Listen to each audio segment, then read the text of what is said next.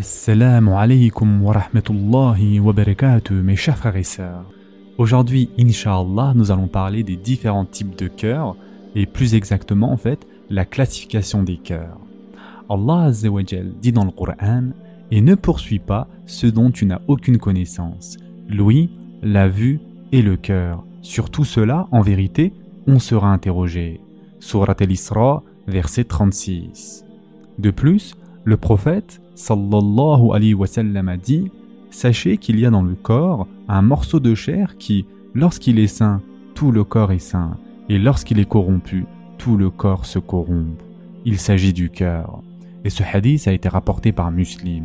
Comme il est le responsable de tous ses organes, tel un berger pour son troupeau, la préoccupation pour l'améliorer et le perfectionner a été la priorité à laquelle se sont attelés ceux qui cheminent sur la voie spirituelle. Et l'examen de ces maladies et de leurs remèdes a été la principale tâche des ascètes. Comme le cœur peut être qualifié de vivant ou de son contraire, il a été classé en trois catégories. Donc nous avons tout d'abord le cœur saint. C'est le cœur exempt de tous les maux et vices, assurant le salut pour son porteur au jour de la résurrection conformément à la parole d'Allah le jour où ni les biens ni les enfants ne seront d'aucune utilité, sauf celui qui vient à Allah avec un cœur saint.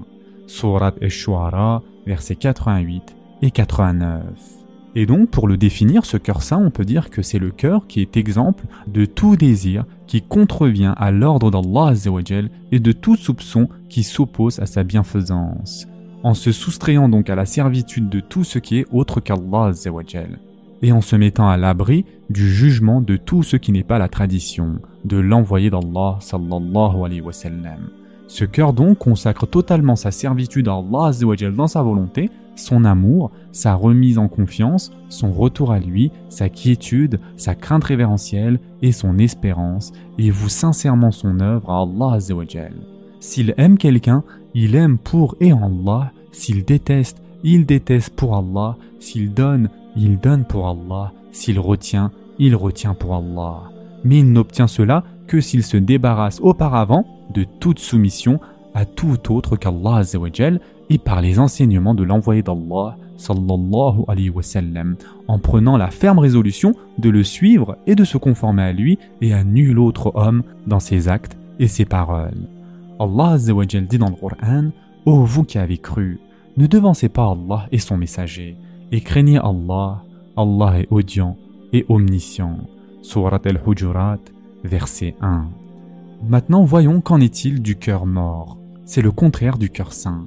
Il ne connaît pas son Seigneur et ne l'adore pas selon son ordre, et ce qu'il désire est agréé. C'est un cœur soumis à ses désirs et à ses plaisirs, même lorsqu'il renferme en eux la colère et le courroux de son Seigneur. Lorsqu'il assouvi ses désirs et ses penchants, ce cœur ne soucie guère de l'agrément ou du courroux de son Seigneur. C'est qu'il voue son adoration à un autre qu'Allah et plus exactement à qui?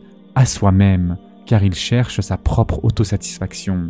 S'il aime, il aime pour son désir, s'il déteste, il déteste pour son plaisir. S'il donne, il donne pour son plaisir, s'il retient, il retient pour son plaisir. Ainsi son désir est pour lui plus précieux et plus cher que la satisfaction de son Seigneur. Le désir est son chef, et le plaisir est son guide, l'ignorance est son conducteur, et l'insouciance est sa monture. Il est envahi par les pensées de convoitise des biens de ce bas monde, et il est attiré par les séductions du désir et l'amour des choses immédiates. On l'appelle de loin pour qu'il se rapproche d'Allah et de la vie future, mais il ne répond pas à l'appel bénéfique et préfère suivre toutes sortes d'odieux démons. La vie provoque son courroux et sa satisfaction, et le désir le rend sourd et insensible à tout ce qui n'est pas vain. C'est pourquoi la fréquentation du porteur d'un tel cœur est un mal, la cohabitation avec lui est un poison, et la réunion avec lui est une perdition. Et enfin, Parlons maintenant du cœur malade. C'est un cœur qui a une certaine vie, mais qui est atteint d'un mal. Parfois, il est nourri par la vie, parfois, il est alimenté par son mal. Aussi, il est selon la domination de l'un d'eux. Car la matière de sa vie est constituée de ce qu'il renferme comme amour pour Allah comme foi en lui, comme sincérité et remise en confiance en lui. Quant à la matière de sa perdition, elle est constituée par l'amour des plaisirs sensuels, leur préférence, l'attachement à les acquérir, l'envie, l'orgueil et l'infatuation. Ce cœur est constamment partagé entre deux appels. L'appel vers Allah son messager sallallahu alayhi et la vie future, et l'appel vers la vie d'ici-bas et ses attraits. Mais il ne répond qu'à l'appel à l'accès le plus proche et au voisinage le plus immédiat. Ainsi, le premier cœur est un cœur vivant, révérencieux, souple et conscient. Le deuxième est un cœur endurci et mort, le troisième est un cœur malade qui est à égale distance entre la délivrance et la captivité dans le mal. Mes chers frères et sœurs en islam, quels sont donc les signes de la maladie et de la bonne santé du cœur? C'est une chose importante à savoir. Mes chers frères et sœurs en islam, le cœur du fidèle peut être atteint et son mal s'aggraver sans que le fidèle s'en rende compte. Il peut même mourir sans que le fidèle le sache. Les symptômes de sa maladie et de sa mort consistent en ce que son porteur ne réagisse pas aux blessures des désobéissances et ne ressente pas l'effet dévastateur de son ignorance de la vérité et de son adhésion aux vaines croyances. Car lorsque le cœur est vivant, il ressent la douleur provoquée par les nuisances qui l'atteignent et par l'ignorance de la vérité en fonction du degré de sa vitalité. Il peut alors ressentir le mal, mais ne supporte pas l'amertume du remède. C'est pourquoi il préfère la persistance de la douleur à la gêne occasionnée par la prise du remède. Parmi les autres symptômes des maladies des cœurs, il y a le fait qu'il se détourne des nourritures bénéfiques et préfère celles qui sont nuisibles. Ainsi, tandis que le cœur sain préfère ce qui guérit et ce qui est utile à ce qui est nuisible et préjudiciable, le cœur malade préfère le contraire. Or, les nourritures les plus utiles se résument dans la nourriture de la foi. Quant au meilleur remède, il se résume au Qur'an. Mes chers frères et sœurs en islam, comment savoir maintenant si on a un cœur en bonne santé?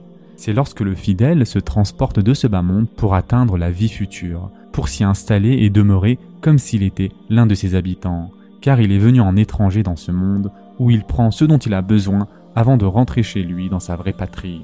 En effet, l'envoyé d'Allah sallallahu alayhi wa sallam a dit à Abdullah ibn Umar an, Sois dans ce bas monde comme si tu étais un étranger ou passager. Et ce hadith a été rapporté par Bukhari. C'est-à-dire que plus le cœur est malade, plus il préfère la vie d'ici-bas et tient à s'y fixer jusqu'à devenir l'un de ses habitants. Parmi les symptômes de la santé du cœur, c'est qu'il ne cesse d'interpeller son porteur jusqu'à ce qu'il revienne à Allah se soumette à lui et s'attache à lui comme l'amour à son bien-aimé. Ainsi, grâce à son amour, il se passe de la mention d'autrui et grâce à son service, il se passe du service d'autrui. Parmi les autres symptômes de la santé du cœur, c'est lorsqu'il rate sa récitation habituelle ou l'un des actes d'obéissance, il en ressent une douleur plus grande que celle d'un homme trop attaché à ses biens et qui les a perdus. Parmi les symptômes de sa santé, c'est qu'il aspire avec passion au service d'Allah comme l'homme qui a faim, qui désire la nourriture et la boisson. Parmi les symptômes de sa santé, c'est que tout son souci se résume dans l'obéissance à Allah. Parmi les symptômes de sa santé, c'est qu'il soit plus avare pour la perte de son temps que l'homme le plus rapace pour ses sous. Parmi les symptômes de sa santé, c'est qu'en entrant en prière, il dissipe ses soucis et ses obsessions pour la vie d'ici-bas et y retrouve son apaisement, sa quiétude et la félicité pour son cœur.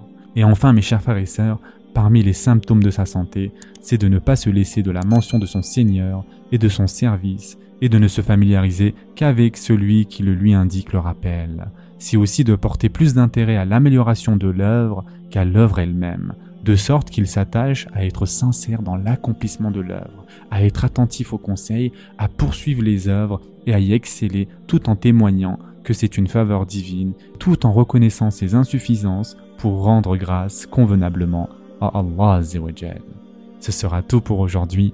En attendant, prenez soin de vous mes chers frères et sœurs et à très prochainement, Inch'Allah.